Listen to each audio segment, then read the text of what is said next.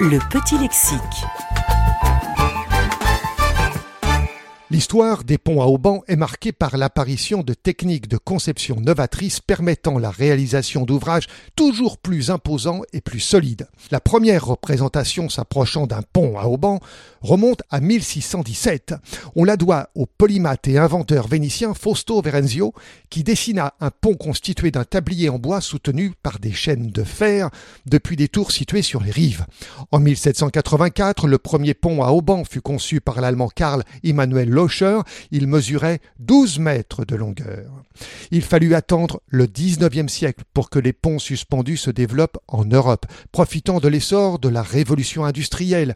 Ces premiers ponts à haubans modernes tenaient grâce à un réseau de câbles obliques partant d'un pylône et supportant le poids du tablier. Jusqu'alors, les ponts suspendus tenaient grâce à deux câbles principaux ancrés sur les rives. Les ponts à haubans ont donc constitué une grande avancée, car les forces étant réparties au niveau des piliers, les ancrages aux berges s'en trouvaient allégés.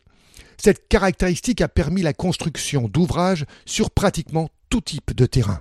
En revanche, leurs piliers devaient être élevés, ce qui les rendait vulnérables au vent et aux vibrations engendrées par la circulation.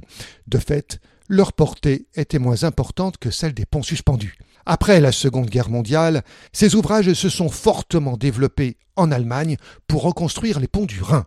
Dans les années 1950, les concepteurs ne disposaient pas du calcul des systèmes statistiquement indéterminés. Aussi, les ponts à haubans comportaient peu de câbles et les haubans étaient concentrés. Avec le développement de l'informatique, l'écartement des haubans a régulièrement décru. Aujourd'hui, les systèmes multi-haubanés sont généralement utilisés. Depuis la fin du XIXe siècle, l'expansion des ponts à haubans est croissante sur tous les continents. N'exigeant pas d'imposants massifs d'ancrage, leur construction est plus économique que celle des ponts suspendus.